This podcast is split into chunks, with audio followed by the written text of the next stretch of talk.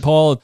Thanks for joining me for another episode. Um, I wanted to speak with you a little bit and ask you your thoughts on what's going on at COP27. Uh, see if you know there's anything coming out of that so far that gave you any reason for encouragement. do you want to, what? Do you want to start right now? yeah, sure, sure.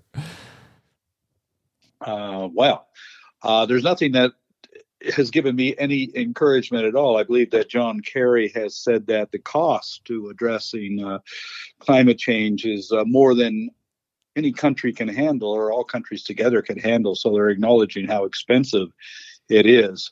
But COP27 is just like the other 26 COP uh, conferences that went before it, which is just really, as Greta Thunberg said, blah, blah, blah, blah, blah. They talk a lot, but uh, not much is being done. Yeah, and I, I, saw something where you know the United States had pledged a, a, lot of money to other nations internationally to help them with some of the impacts that uh, climate change has caused. You know, such as you know rising ocean levels and everything, and that you know the money just hasn't shown up. That They've made all these promises from past years, and and they haven't followed through with any of them. And yet, at this conference, they're making more promises. Um, President Biden recently uh, was talking about rallying, uh, I think, 130 other countries to sign the global methane pledge. I don't, I don't see what good it does if if no one's going to follow through with what they're talking about. Well, the problem is is that uh, the countries that have are putting up money. Now, the countries that have not, uh, a lot of them are very corrupt, so a lot of that money disappears. And the other problem is the countries that have not are now put into a bind where they have to develop, uh, you know, resources like uh, petroleum extraction, whatever, build pipelines like they're doing in Tanzania, for example. Um, and uh, so there's really doesn't seem to be a solution here, and there certainly isn't going to be a solution, uh, you know, with the the things that are happening right now. Yeah. Well, the other thing that, that I saw is that the U.S. passed the Inflation Reduction Act, which they're trying to reduce greenhouse gases by up to 40% by the year 2030. Again, any, any, any thoughts that this might help, or is it all just, uh, just more talking? Well, I think it's a little too late and uh, too little. I mean, by 2030, I mean most of the damage is well, most of the damage has already been done all, already. Right. I mean, let's take a look at COP27. First of all, it's being sponsored by Coca-Cola, which gives you an idea that idea that uh, or an understanding of how corporations have taken this over. Second of all, it's being held in Egypt. And one of the things I find really incredibly bizarre is that one of the the motto that uh, Egypt is telling young people is you can speak truth to power this is in a country where 75,000 young people are in prison right now for speaking truth to power, and uh, it's very well policed. Uh, this where this conference is happening. You know, on the road into the conference, your people's laptops are being looked at, their phones are being looked at, and uh, you know, there's uh, they already tore down one uh, exhibit because it was um, uh, insulting, uh, according to the Egyptian government. It was insulting to the Egyptian government. So I just don't see anything coming out of this at all. Yeah. yeah. Well, uh, unfortunately, I guess it's it's much ado about nothing. Then, um, hopefully, we can find another way. Well, if we don't find uh, another way, then uh, the laws of nature will find a way for us because uh, things are going to be uh, collapsing. Um, you know, if the Thwaites Glacier in in in Antarctica collapses, it's going. We're going to certainly see the impact of that. That's going to raise uh, ocean uh, water, ocean levels anywhere between two and ten feet. We don't really know yet. Uh, it depends on how much of the uh, of that glacier ends up in in the ocean. Wow. Yeah. So, Paul, I wanted to uh, transition and ask you about Sea Shepherd Australia specifically because it, it seems to me, and correct me if I'm wrong, but you're you're still technically on the board of Sea Shepherd Australia, but they're not really uh, acknowledging your existence. Is that kind of where things are? Yes, I'm still on the board of Sea Shepherd Australia. However, I'm not allowed to comment on uh, any of the socials. I've been uh, actually blocked from even seeing Sea Shepherd Australia's Facebook page. And uh, I think that they're a little afraid of dismissing me or firing me for the board because they've already had a quite a backlash from their supporters in Australia who uh, are very upset with the way things are, are, are happening. So, um, you know, it's a, it's a strange position. I expect at some point they're going to dismiss me from the Australian board, but uh, right now they haven't made that move. So, and and the reason I bring it up, Paul, is because you know our, our podcast is is growing and and a lot of people are tuning in, and of the top ten uh, cities where people are downloading the podcast to listen. Uh, many of them are in Australia. Uh, the number one city for downloads is Sydney. The next one's Melbourne, and then Brisbane. Those are the top three, and then Perth is is not too far behind. So I do think a lot of people in Australia would would like to know what is really going on, and if the folks at Sea Shepherd Australia are sort of just kind of keeping their mouth uh, shut so that people don't know what's going on. I think it would be helpful for them to understand the situation. Well, I think the strategy is uh, from the directors of Sea Shepherd Global and the directors of Sea Shepherd Australia is to not say anything and to not respond. Mm-hmm. They're not responding to media either. Uh, they just it's like everything's going to go uh, blow blow over and everybody's going to forget the the problem and uh, but it's more you know it's not really about me about dismissing me from sea shepherd. It's about changing the entire course of what of what sea shepherd has been to where they want it to go. And a good example of that is this week the uh, bob barker one of our more most legendary vessels is um, heading to Turkey. Right now, it's in the waters off of Turkey, and uh, its destination is a scrapyard in Izmir in Turkey and they, they want to scrap the vessel, which to me really illustrates the difference between the way Sea Shepherd is now and the way it was before. I never scrapped a vessel. You know, these vessels, what an ignoble end to just bring it to the scrapyard you know, I retired two vessels in Canada and I used them in campaigns. We went into the Gulf of St. Lawrence and uh, to focus on the Canadian seal hunt, to bring attention to the fact that Europe was passing a bill to ban uh, seal products. And so we created this. Uh, you know, controversy, this drama in the Gulf of St. Lawrence, I knew that the Canadian government would seize our ship, and they did exactly that. And then they fined me $75,000. And when I refused to pay, they said, well, then you can't have your ship. And I said, you're welcome to it. and so it became their responsibility. And that ended up into be quite a fiasco because after a year and extra uh, running up a cost of over a million dollars in berthage and security. They auctioned it off for five thousand dollars to this guy who then he ran up a bill of sixty-five thousand dollars. and it was seized again and then auctioned again to another guy, and uh, he uh, ran up a bill and in fact ended up sinking the boat on dockside, which cost the Canadian government another million dollars to to refloat it, and then finally it was taken off to and scrapped in Halifax by the Canadian government at their costs. We did the same thing in 92 with the Sea Shepherd 2 on Vancouver Island. Uh, the Canadian government uh, had to take care of it because they ordered me into uh, into Vancouver Island, and then they uh, gave me this exorbitant pilotage fee, uh, thinking that they were just going to screw me over. And I said, no, no. I said, well, you don't understand. If you don't pay this, then you're not going to be able to leave. And I said, no, we're not. We don't have to leave. That's fine. So it became your your their problem.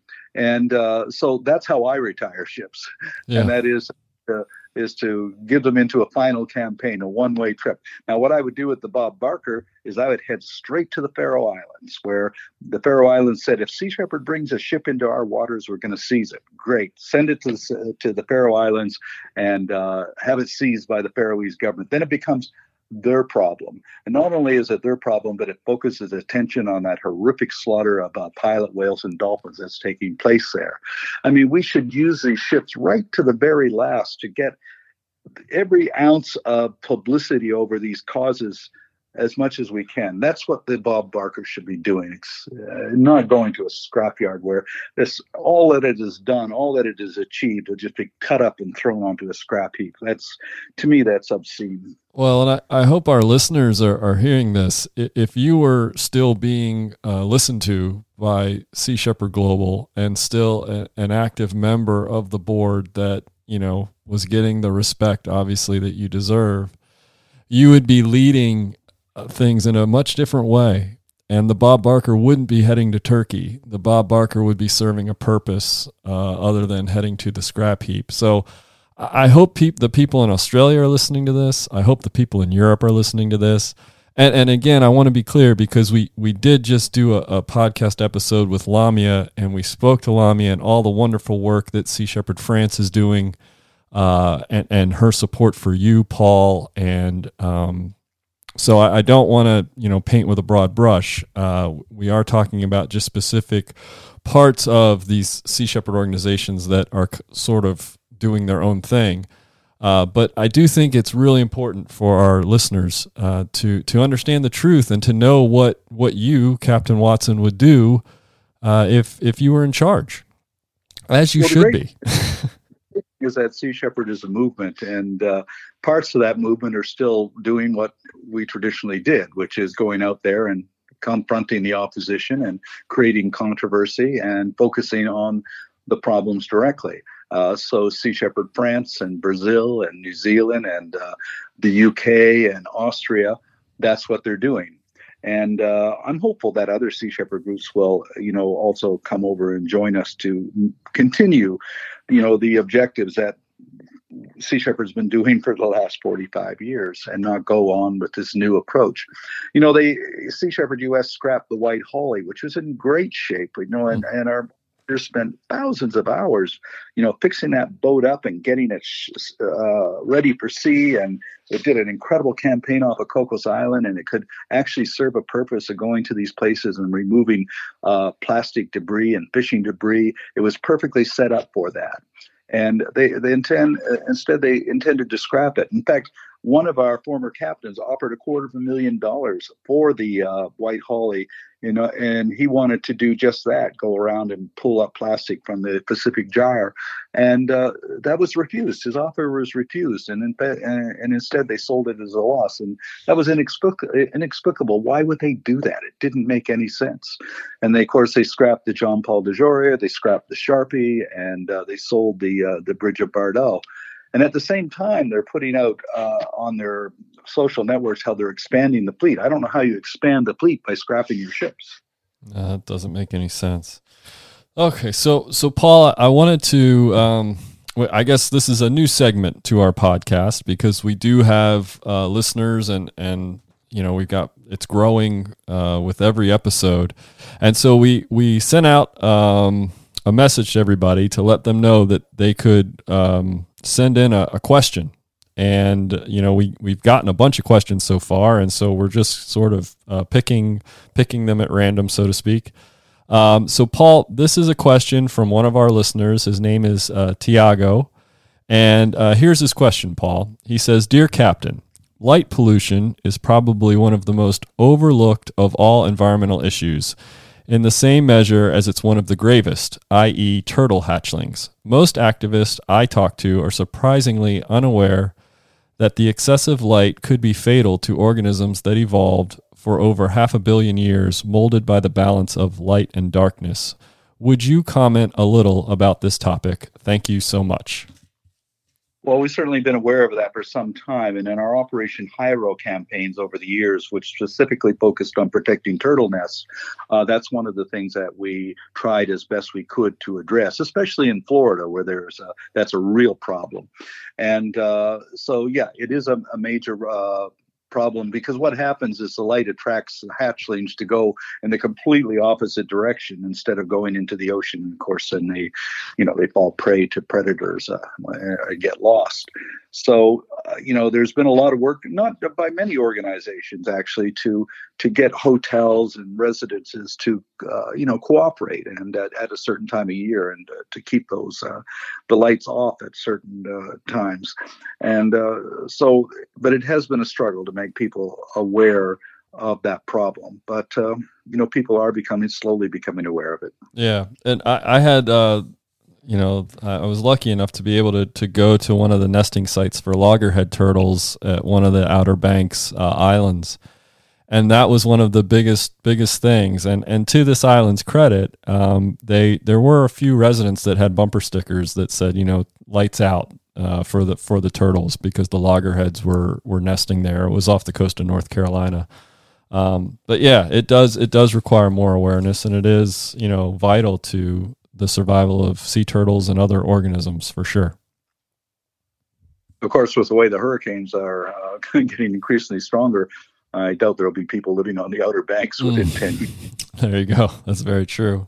Very true. Well, well, Paul, um, is there anything else that, that you wanted to talk about? Any updates with the foundation that are uh, that are of interest? Well, we have established the Captain Paul Watson Foundation. Uh, we have a website right now, uh, and we're working right now towards securing uh, uh, two ships so that we can begin operations uh, in 2023 and addressing campaigns in the way that we uh, traditionally did it, which means that we're going to go out there, we're going to confront the opposition, uh, we're going to create controversial campaigns, and we're going to intercept and harass and block and do everything we can to stop their uh, illegal operations. That's very exciting. And I think if folks, because the website was uh, recently uh, redone, and so it looks fantastic. And if anybody would like to go onto the website, you can get more information. If you would like to uh, become a volunteer and possibly serve on one of uh, the ships, uh, please do go to our website, uh, paulwatsonfoundation.org, and you can do that and uh, become a part of this this new and exciting movement. And and I do apologize to people who think that well, you know, it's a little egotistical calling it the Captain Paul Watson Foundation. But after uh, recent events, I found that I had to do something where uh, they won't be able to take it away from me. and if it's my be more a little a little more difficult. No, and I, Paul, I, I think everyone knows you started Sea Shepherd in 1977. This has been your life's work. Uh, there's no ego with with you. It's it's all about the whales and it's all about the mission. And I think I think that's why we're getting so many emails. We're getting so many questions for you. We're having so many people listen to the podcast is because you're genuine. I mean, you're you're doing this for all the right reasons, and I think people want to be a part of that. They don't want to be a part of some governmentally uh, owned or enforced uh, organization that uh, you know, is is doing a lot of science and uh, not being confrontational. That's not what Sea Shepherd was meant to be or about, and that's not what you're about. And I think people appreciate that. Well, thank you, Charlie. Yep, no problem. Well, Paul, uh, with that, I will let you go because I know you're very busy. And since you mentioned ships, whenever those ships are, you know, whenever we can talk about them or they're ready, please do let me know because I know uh, our listeners would love to hear in detail uh, about these ships. Well, hopefully that'll be really soon. Okay, wonderful. Thank you so much, Paul. Have a good one. Thanks. Bye. All right. Bye bye. All right. I want to thank Paul for his time today. It's always great catching up with him. Uh, I did want to mention that if you would like to submit a question like Tiago did, uh, you can find us on Instagram. Uh, the name is CPWF underscore podcast. And if you look us up on Instagram and send us your question, uh, we might be able to ask Captain Watson your question. Also, uh, please do go to our new website. It is paulwatsonfoundation.org. There you can find uh, lots of different information and the most recent uh, up to date stuff on how to volunteer.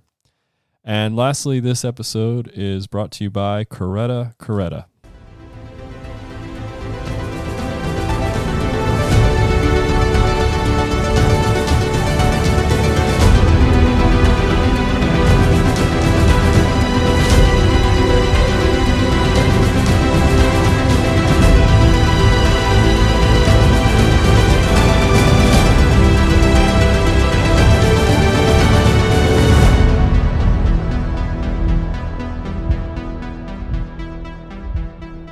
If the oceans die, we die.